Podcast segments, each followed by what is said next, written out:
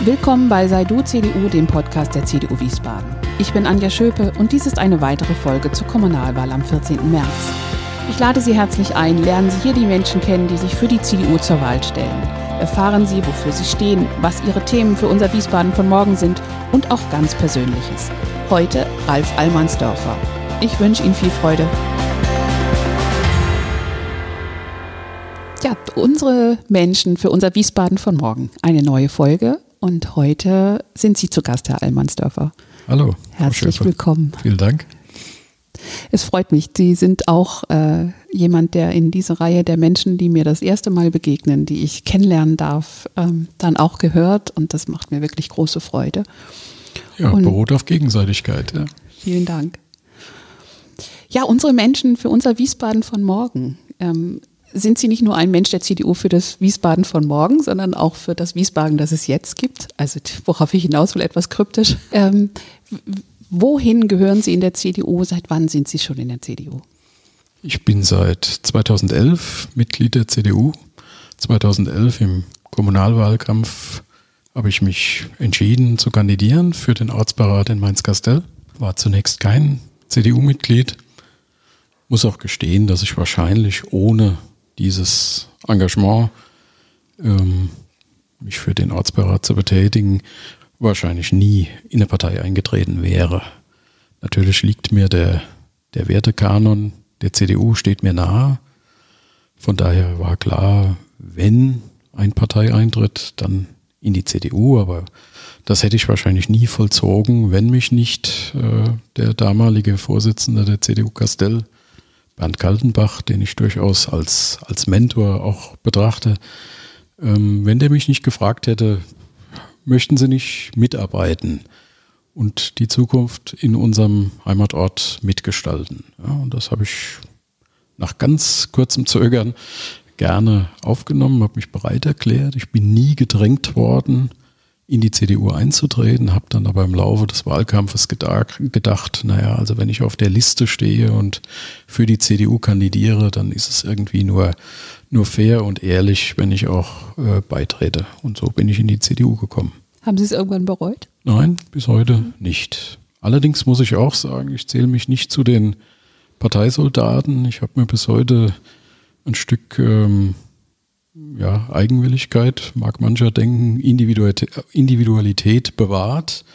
Das heißt, ich folge nicht jedem Ziel, das äh, durch irgendeine Parteizentrale vorgegeben wird, sondern ich glaube, ähm, dass ich abwäge und mir herausnehme, ähm, das eine Ziel eben mehr zu verfolgen und andere eher weniger. Ich gebe Ihnen ein kleines Beispiel. Ich möchte damit nicht nicht wedeln, aber derzeit ist ein aktuelles Thema in Wiesbaden, dass das Ostfeld äh, gebaut werden soll oder dass man zumindest prüft, ob es gebaut werden soll. Ich persönlich habe mich gegen das Ostfeld äh, positioniert, weil ich ähm, ja aus Kasteller Sicht ähm, eben nicht begeistert davon bin, dass auf der Höhe oberhalb meines Heimatortes ein Stadtteil für 12.000 Leute gebaut wird. Wenn ich äh, das aus Wiesbadener Sicht sehen würde, kann ich natürlich verstehen, dass es dort Argumente gibt, dass verstärkt Wohnungsbau her muss, dass man Wohnungen schaffen muss.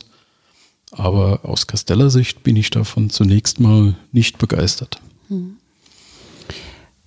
Sie sagten vorhin, Sie haben äh, gar nicht wirklich ernsthaft, also ernsthaft klingt falsch, sondern ähm, es war nicht ihre Motivation oder sie kamen nicht auf die Idee, ähm, in eine Partei einzutreten, sondern sind angesprochen worden, haben sich dann gesagt, das passt irgendwie auch, wenn ich dann für den Erzbeirat kandidiere.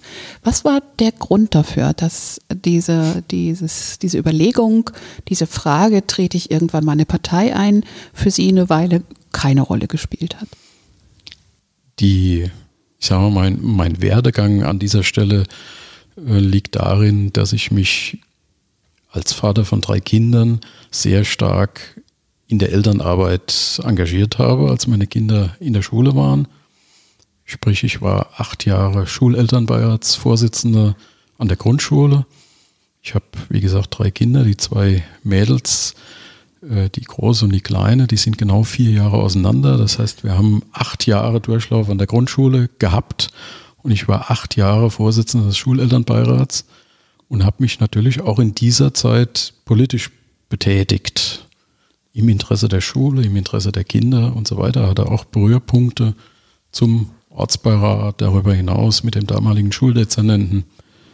Ähm, und in dieser Zeit oder am Ende dieser Zeit, ich habe dann auch später, als meine Kinder auf dem Gymnasium waren, habe ich mich weiterhin im Schulelternbeirat engagiert. Das war dann aber auf der rheinland-pfälzischen Seite in Mainz, habe aber gegen Ende der, der hessischen Karriere sozusagen durchaus lanciert oder an der einen oder anderen Stelle hinterlassen, dass ich mir durchaus vorstellen könnte, auch ähm, ja, mich in einem Gremium wie dem Ortsbeirat zu betätigen. Mhm. Und das hat dann eben, wie gesagt, der damalige CDU-Vorsitzende in Kastell, Bernd Kaltenbach, mal aufgegriffen und hat mich angesprochen.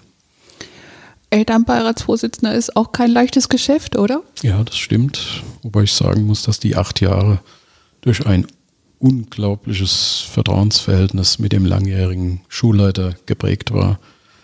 Ich hatte ein prima Verhältnis mit, mit dem Lehrerkollegium, mit der Sekretärin, mit dem Hausmeister und vor allem eben mit dem Schulleiter, der mittlerweile leider verstorben ist. Aber ich hatte einen Generalschlüssel für die Schule, ich konnte ins Lehrerzimmer gehen, ich konnte ins Sekretariat gehen. Wir hatten einen Lagerraum in der Schule, der, der Schulelternbeirat. Wir waren also integrativer Bestandteil der Schulgemeinde. Und das ähm, hat es mir natürlich auch leicht gemacht, trotz aller Schwierigkeiten, die es da natürlich immer gibt. Aber es war eine schöne Zeit, muss ich sagen. Das klingt sehr besonders. Äh, ich äh, kenne es von der anderen Perspektive, weil ich von Haus aus Lehrerin bin und aber in der Schulleitung war und so weiter. Mhm. Ähm, und wenn das gelingt, dass zwischen Schulelternbeirat und Schulleitung so ein Vertrauensverhältnis entsteht, dann ist das einfach ideal, weil ähm, dieses Zusammenarbeiten von Eltern und Schule immens wichtig ist. Aber es gelingt halt nicht immer, dass ähm, so eine äh, wirklich eine Beziehung, eine Arbeitsbeziehung oder ein, ein Zusammenarbeiten äh, für die Kinder gelingt. Der damalige Schulleiter hat es einfach verstanden, die wie soll ich sagen, alle, alle Register zu sehen, die volle Klaviatur zu benutzen. Das heißt, wenn es irgendwie um, um politische Punkte ging, die, die nach außen getragen werden muss, es geht ja immer um Geld. Wir haben die Aula neu ausgestattet, einen, Theatervorhang gehängt.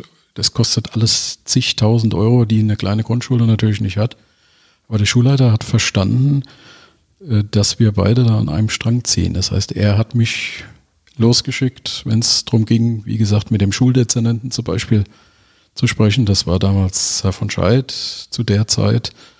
Äh, ja, da habe ich den Kontakt aufgenommen und habe Briefe geschrieben und und und. Und er hat eben über seine, seine, ähm, über seine Schiene in der Verwaltung versucht, Sachen zu bewegen. Und am, und am Ende haben wir uns so aufgestellt, dass wir am selben Punkt möglichst angekommen sind und uns bestmöglich ergänzt haben. Jetzt haben Sie ein bisschen tief gestapelt vielleicht. Ich weiß nicht, weil Sie sagten, der Schulleiter hat es verstanden. Ich weiß, dass es immer ein bisschen schwer ist, es über sich selber zu sagen. Deswegen frage ich mal andersrum. Was hätte der Schulleiter über Sie gesagt, wenn ich ihn äh, hätte fragen können, welche Eigenschaften Sie mitbringen, ähm, um dieses Zusammenarbeiten so zu gestalten? Oh, das ist schwierig zu beantworten.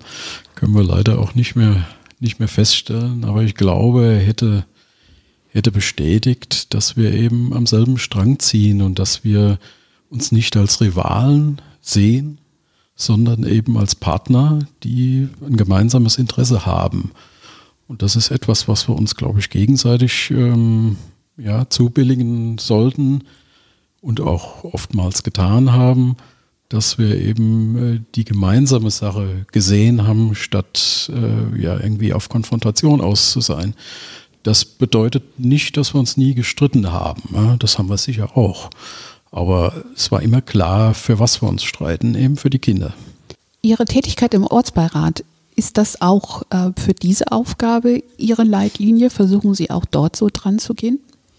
Ja, das Klientel ist heute ein anderes. Ähm, sind nicht mehr die Kinder, wobei die natürlich auch dazu gehören. Aber ich versuche mich äh, auszurichten an der Bevölkerung. Es gibt in, in Castell die, die Gesellschaft für Heimatgeschichte, die hat einen Slogan, wir tun's für Castell. Und ich habe schon vor Jahren das für die CDU Castell abgewandelt und habe gesagt, wir tun's für die Casteller. Das heißt, meine Leitlinie ist, dass wir die Bedingungen für die Bevölkerung in Castell verbessern wollen, damit da möglichst viele Leute gut zusammenleben können und was mir auch besonders wichtig ist, über ideologische Grenzen hinweg. Das ist auch etwas, was mich im, im Ortsbeirat umtreibt.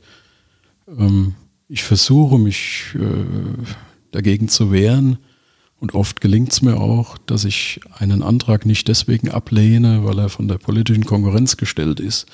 Und dasselbe versuche ich natürlich auch von den anderen Kräften im Ortsbeirat einzufordern. Ich möchte gerne, dass wir uns an der Sache orientieren und, und uns gesellschaftlich, wirtschaftlich, sozial in allen möglichen Richtungen weiterentwickeln, unabhängig davon, wer jetzt gerade die Idee auf den Tisch gebracht hat. Sind Sie eine Wiesbadener Pflanze? Nee, eigentlich nicht. Woher kommen Sie? Ich bin waschechter Mainzer, bin in Mainz geboren, bin in Mainz äh, zur Schule gegangen, habe da Abitur gemacht, ähm, lebe mein ganzes Leben schon in Mainz-Kastell, bin beruflich sehr, sehr viel unterwegs in der, in der ganzen Welt. Ja, jetzt so das letzte Jahr eher weniger, aber davor ähm, ja, war ich praktisch permanent auf Achse Kastell ist natürlich ein Teil von Wiesbaden und deswegen auch jetzt die Orientierung nach Wiesbaden hin, ähm, ja, in Beziehung, in Bezug auf die, die politische Betätigung interessiere ich mich zwar immer noch für die Kasteller Belange und das wird auch mit Sicherheit so bleiben, aber ich möchte gern auch da über den Tellerrand hinausschauen und eben diesen, diesen Blick nach Wiesbaden etwas mehr riskieren, als ich das vielleicht in der Vergangenheit gemacht habe. Was machen Sie, dass Sie in der ganzen, also beruflich, in der, dass Sie in der ganzen Welt unterwegs sind? Ich bin äh, gelernter Maschinenbauingenieur und äh, bin bei einer Anlagenbaufirma, internationaler Großanlagenbau, bin dort Technology Director und Abteilungsleiter Projektabwicklung. Das heißt, wir bauen Großanlagen, Hochtemperaturtechnik für die Stahlindustrie in der ganzen Welt. Das heißt, ich bin in allen Ländern zu Hause, wo Stahl erzeugt wird, wo es Kohle gibt. Leider, so muss ich sagen, ist das natürlich eine Schwerindustrie. Das heißt, ich bin an vielen Ecken der Welt, äh, wo es nicht besonders schön ist. Also die, die Strandabschnitte, die sehe ich eher selten.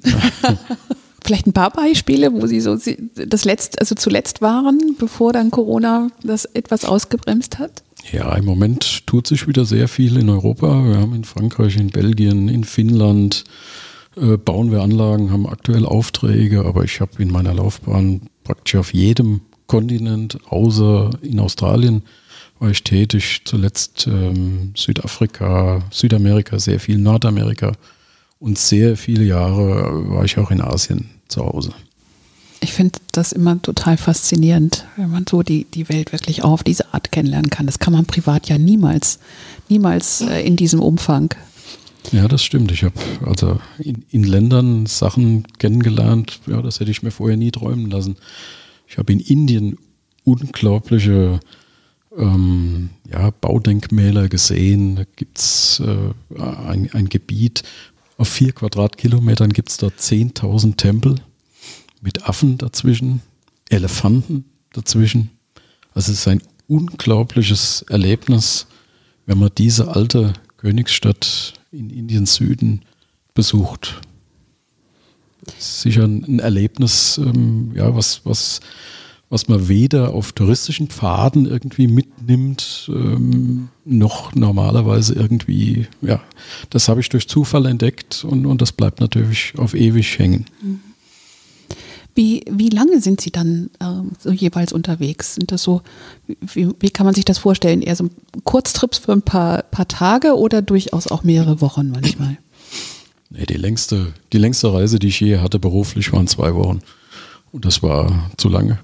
Da habe ich mir vorgenommen, das nicht mehr so lange zu machen. Ähm, normalerweise schaffe ich das mit, mit vier, fünf Tagen. Ich achte darauf, dass ich möglichst wenig Wochenenden ankratze, weil ich ähm, trotz allem ein großer Familienmensch bin und meine Familie auch nicht so allzu lange allein lassen will mhm. oder nicht sehen möchte. Ja. Mhm. Und äh, jetzt, wenn, wenn der Hörer Sie sehen könnte, Sie strahlen. Und als Sie da, wenn Sie das jetzt erzählen, das ist sehr schön. Ja, ich definiere mich auch sehr über meine Familie, muss ich sagen. Hm. Es ist sehr unglaublich. Ich habe da auf dem Weg hier zu dem Gespräch überlegt, äh, was, was könnte ich eigentlich über meine Familie sagen. Es ist unglaublich, welche, welche Abschnitte im Leben so einer Familie auftreten. Die Schulzeit war, war eigentlich katastrophal. Das, das können sicher viele Eltern nach, nachvollziehen, dass äh, Schule immer irgendwie Stress verursacht zu Hause. Ja. Vokabeln lernen und so weiter. Ich glaube, das, das geht keinem Kind leicht äh, von der Hand und erfordert natürlich auch eine gewisse Strenge und Disziplin, ja, die irgendwie die Eltern vorgeben müssen. Also das, das sorgt einfach für Spannungen zu Hause. Aber jetzt ist es so, dass alle meine Kinder mit der schulischen Ausbildung fertig sind. Die älteste Tochter ist im Beruf, macht ein, ein berufsbegleitendes Masterstudium jetzt gerade noch. Sie ist Betriebswirtin. Der mittlere Sohn studiert Maschinenbau, der geht also irgendwie auf meinen Fußstapfen hinterher, zumindest thematisch. Und die, die kleinste, die hat letztes Jahr Abi gemacht, die ist äh, ja etwas ins Corona-Loch gefallen. Die macht jetzt eine FSJ und sucht einen Studienplatz zur Hebamme. Ähm, ja, und es ist einfach total grandios zu sehen, wie die Kinder zum einen auf eigenen Füßen stehen, soweit sie das eben schon können, äh, aber zum anderen auch manchmal ja, ihren alten Vater um Rat fragen oder um Hilfe bitten und ich mich total freue, dass ich darum gefragt werde und an der einen oder anderen Stelle vielleicht helfen kann. Ich erinnere mich gerade an äh, meine Bemerkung vorhin zurück, dass Sie in Bezug auf äh, die, äh, die Zusammenarbeit mit dem Schulleiter vielleicht ein bisschen tief gestapelt haben, welchen Beitrag Sie dann auch dazu leisten. Das kommt mir jetzt gerade wieder in den Sinn. Das ist auch nicht gang und gäbe. Ich glaube, das wünschen sich viele Eltern, dass auch, wenn die Kinder erwachsen werden, die Beziehung noch so ist, aber das gelingt ja nicht immer aus unterschiedlichsten Gründen. Das ja, das, das stimmt. Ich beobachte das natürlich auch, dass das nicht überall so gegeben ist wie bei uns. Ich möchte aber keinesfalls behaupten, dass das äh, mein Verdienst ist. Ich glaube, da hat meine Frau schon einen sehr großen Anteil getragen. Aber wie auch immer, ich habe auch versucht, meinen Anteil zu leisten. Und ein Stück weit ähm, ernten wir heute vielleicht ein bisschen die Früchte, ja, die wir gesät haben über die letzten 20, 23, 24 Jahre. Jetzt haben Sie sich entschieden, ähm, eben über den Tellerrand hinauszuschauen und auch sich zu engagieren, sich bereit zu erklären, eben für Wiesbaden ähm, kommunalpolitisch aktiv zu werden. Was, ähm, was ist Ihr konkretes Anliegen? Was ist Ihnen, wäre Ihnen bei diese, diesem Engagement besonders wichtig? Also zunächst mal äh, abstrakt gesagt, strebe ich auch für Wiesbaden genau dasselbe an wie für Castell, nämlich dass wir als Bevölkerung, wir alle, ähm, gut in dieser Stadt leben können. Ich äh, bin sicherlich kein, kein Revoluzer, der alles umstellen möchte, aber ich glaube, an der einen oder anderen Stelle muss man schon äh, nachjustieren, um die Lebensbedingungen eben zu verbessern. Da gibt es viele Aspekte ähm, Wohnungsbau ist sicher ein, ein Thema, äh, Stadtentwicklung, durchaus auch Straßenbau. Ähm, ich glaube, dass die, die wirtschaftlichen Randbedingungen gegeben sein müssen, damit die Bevölkerung gut leben kann, aber es müssen zum Beispiel auch klimatische Bedingungen irgendwie berücksichtigt werden, um da eine Zukunftsperspektive zu haben. Ich habe, äh, sagen wir mal, aus der, aus der Casteller-Zeit gemeinsam mit meinen Fraktionskollegen und auch mit meinen Vorstandskollegen ein paar Themen für Castell entwickelt, die so groß sind, dass sie durchaus auch äh, auf städtischer Ebene, glaube ich, als Themen bestehen können. Dazu gehört zum Beispiel, dass wir uns in Castell massiv und zu allervorderst für eine neue Rheinbrücke zwischen Mainz und Wiesbaden einsetzen. Und das Thema ist äh, schon allein aufgrund der Genehmigungsverfahren und des äh, abzusehenden Investitionsvolumens so groß, dass das ein Thema ist, was durchaus auch für Wiesbaden, für ganz Wiesbaden äh, eine Rolle spielen kann. Was ist für Sie besonders, das besonders Lebenswerte an Wiesbaden?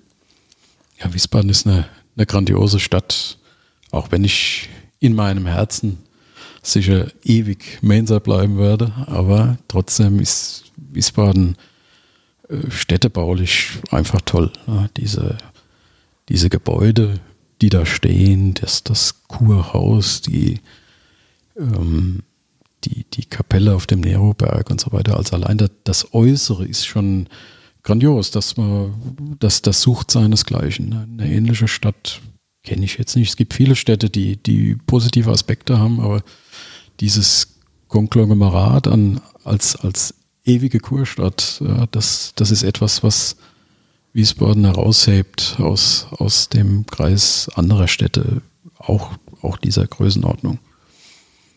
Ja, und ich sag mal, wenn wir jetzt noch die Rahmenbedingungen stellen, dass ähm, ja, Fahrradverkehr besser funktioniert, dass der ÖPNV emissionsarm ist, ähm, dass genug Wohnungen da sind, ähm, ja, dann kann man die Stadt dahin bringen, dass sie eben noch lebenswerter für die Einwohner ist. Und das sind genau die großen und nicht leicht zu lösenden Themen, die Sie da ansprechen, vor denen Wiesbaden wirklich steht. Ja, ist richtig. Wie haben Sie die Diskussion und Entscheidung rund um die Citybahn erlebt? Ja, ich muss gestehen, dass ich selbst vehementer Citybahn-Befürworter war und auch noch bin, wäre, aber ich sehr kritisch gesehen habe, wie man das lösen will, mit der Bahn über die Theodorusbrücke zu fahren. Und in dem Zusammenhang ist dann auch der Gedanke entstanden, dass eine weitere Rheinbrücke her muss. Der Anlass war also die Citybahn, aber am Ende sind wir zu dem Schluss gekommen, dass es völlig unabhängig von der Citybahn eine weitere innerstädtische Querungsmöglichkeit geben muss. Nicht um überregionalen Verkehr anzuziehen, sondern um den Verkehr, der ohnehin da ist. Und als Casteller kann ich da ein Lied von singen, ähm, um den Verkehr besser zu verteilen und damit auch die Belastung für die Einwohner zu verringern an der Stelle. Nicht, nicht jede Verkehrsmaßnahme ist zu verteufeln, weil es halt zusätzlich Verkehr anzieht, sondern manche Verkehrsmaßnahme ist einfach erforderlich, um das, was ohnehin schon da ist, so zu verteilen, ähm, ja, dass, dass die Menschen, die, die an der Stelle irgendwie leben müssen äh, oder auch gern leben, dass die damit zurechtkommen und nicht über Gebühr beansprucht werden. Ich hätte mir die Citybahn gewünscht äh, als Rückgrat eines starken ÖPNV. Ich glaube, wir können nicht noch 50 Jahre sagen, oh, immer weiter so und noch eine Buslinie und hier was. Ich glaube, da ist irgendwann Ende der Fahnenstange. Und ich glaube, eine Stadt in der Größenordnung wie Wiesbaden, und ich, ich sehe das darüber hinaus, die, die Citybahn sollte ja weitergehen in den vorderen Taunus und den Anschluss nach Mainz herstellen. Also ich glaube, für das ganze westliche Rhein-Main-Gebiet wäre es wichtig gewesen, da eine Zukunfts Zukunftsperspektive für den ÖPNV zu haben. Herr Almansdorfer, ich schaue schon ganz äh, ganz neugierig die ganze Zeit ähm, auf etwas, was Sie auf dem Tisch liegen haben, kann aber aufgrund des Corona-Abstands gar nicht erkennen, was das ist. Erzählen Sie unseren Hörern und mir ein bisschen, was Sie dort haben. Das ist mein Spickzettel. Den sollten Sie eigentlich gar nicht sehen. Der Spickzettel, das ist der Flyer der CDU Castell für die Kommunalwahl am 14. März. Deswegen es sah gar nicht wie ein Spickzettel aus. Ja, ich habe den mhm. getarnt. Ähm, auf diesem Spickzettel steht so ein bisschen drauf, was die CDU Castell in den letzten Jahren erreicht hat. Das ist natürlich etwas, so eine Kommunalwahl ist immer etwas, äh, wo man auch, äh, ich sage jetzt mal, die Hosen runterlassen muss. Was hat man eigentlich die letzten Jahre für die hehren Ziele, die man da benennt? Verbesserung der Lebensbedingungen für die Bevölkerung. Was hat man da eigentlich erreicht? Ja, der Rückblick ist nicht, nicht ganz so leicht. Man muss sich nämlich fragen, was hat eigentlich der Ortsberat erreicht und was hat eigentlich die CDU erreicht. Und da wir in Castell in der Opposition sind, ist es nicht so ganz leicht zu sagen, wir haben entscheidende Sachen verändert. Aber ich glaube, wir können sagen, dass wir in Castell die Kraft sind und aus meiner Sicht die einzige Kraft, die über ideologische Scheuklappen hinaus versucht hat und denen es letztendlich auch gelungen ist, viele Punkte anzustoßen. Viele Punkte, die der Bevölkerung, den Einwohnern gar nicht so ganz klar sind. Ja, und da gibt es ganz konkrete Sachen, die wir erreicht haben. Befestigung von Gehwegen, Einrichtung von Fußgängerquerungshilfen und Ampeln.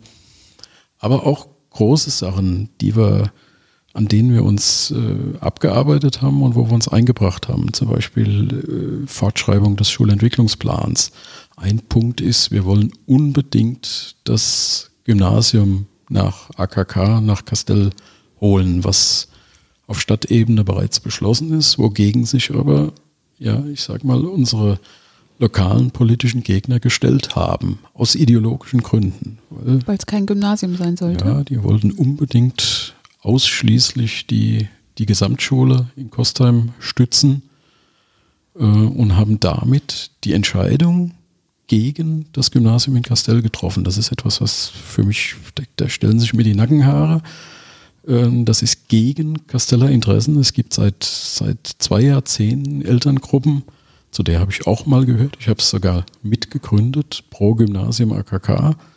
Wir haben in dem Moment, als die, die Mainzer die, die Grenzen quasi für hessische Schule, Schul, Schüler dicht gemacht haben, äh, haben wir gefordert, dass es dann eben eine wohnortnahe Lösung für Kasteller, Kostheimer, Delgenheimer, Amöneburger Kinder geben muss. Und in dem Sinne habe ich vor 15 Jahren eine Elterninitiative mitgegründet für ein solches Gymnasium. Jetzt wäre die Chance, jetzt besteht die Chance, dass dieses Gymnasium nach Kastell kommt. Zum Glück gibt es dazu auch eine, einen entsprechenden Beschluss der Stadtversammlung, aber der Ortsbeirat Kastell hat sich dagegen ausgesprochen und hat versucht, damit die Sanierung der lokalen örtlichen Gesamtschule zu erzwingen. Nun, nun mal ehrlich, das ist doch äh, rein ideologische Politik gegen eigentlich die eigene Aufgabe, die man wahrnimmt. Weil als Ortsbeirat, äh, wann vertritt man mehr die unmittelbaren Interessen äh, eines Ortsteils als im Ortsbeirat? Das heißt nicht, dass man alles nur nach Mehrheit machen muss, äh, was die Bevölkerung möchte, aber trotzdem äh, das einfach nicht zur Kenntnis zu nehmen, dass die Mehrheit nun mal dafür ist, auch wenn man es vielleicht falsch findet, das ist schon äh, ist schon ein deutliches Beispiel dafür, wie eben durchaus ideologisch dann andere Parteien auch agieren, auch kommunalpolitisch agieren, oder? Zumal auch wir uns eindeutig für die Sanierung der Gesamtschule ausgesprochen haben. Wir wollten sozusagen die Doppellösung und die wollen wir immer noch. Aber die anderen politischen Kräfte links der Mitte haben sich dazu entschlossen, ähm, hier quasi eine Erpressung vorzunehmen und zu sagen, wir wir unterstützen oder wir behindern diese Ansiedlung des Gymnasiums so lange, bis die gymnasiale Oberstufe der Leuchtnerschule wieder eingeführt ist und bis die Gebäude saniert sind. Und dem kann ich mich nicht anschließen. Ich, ich möchte gern beides haben, im Interesse der Kasteller Bevölkerung. Und das ist natürlich ein Thema, was auch über die Kasteller Stadtgrenzen hinausgeht. Das hat etwas auch mit der Schullandschaft in Wiesbaden zu tun, mit der Komplettierung des Schulangebotes, ja, das die Eltern und die Kinder dann nutzen können. Mhm. Und das, das ist ja dann ähm, eindeutig auch die Landeslinie der CDU. Es geht um, die, um ein vielfältiges Schulsystem und Angebot und nicht um ideologische Einheitsschule.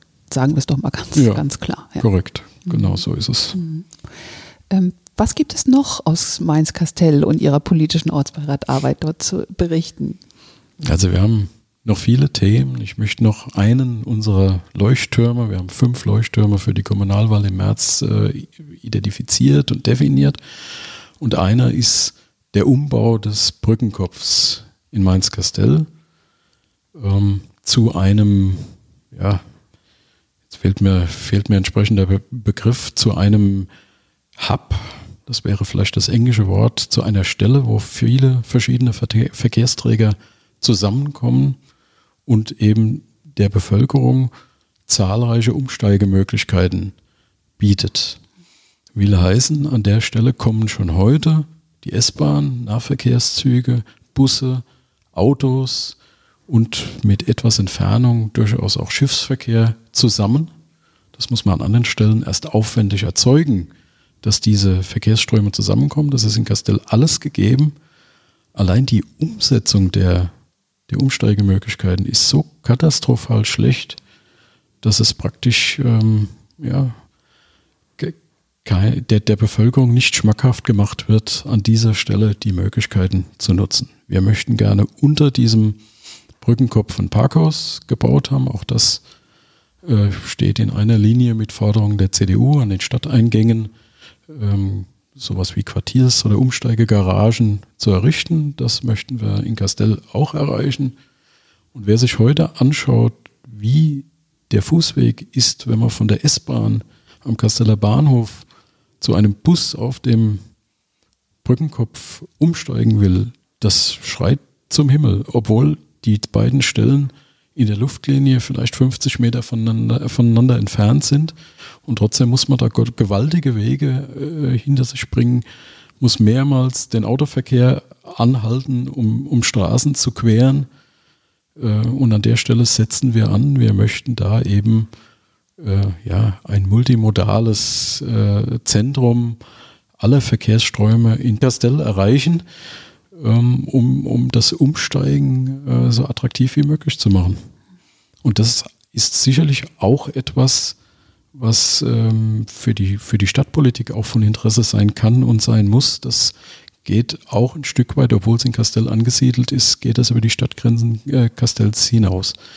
Ich kann an der Stelle noch sagen, wir CDU Castell veranstaltet jedes Jahr ein, einen Neujahrsempfang und die letzten Jahre auf den Neujahrsempfängen habe ich praktisch immer wieder dieselben Themen.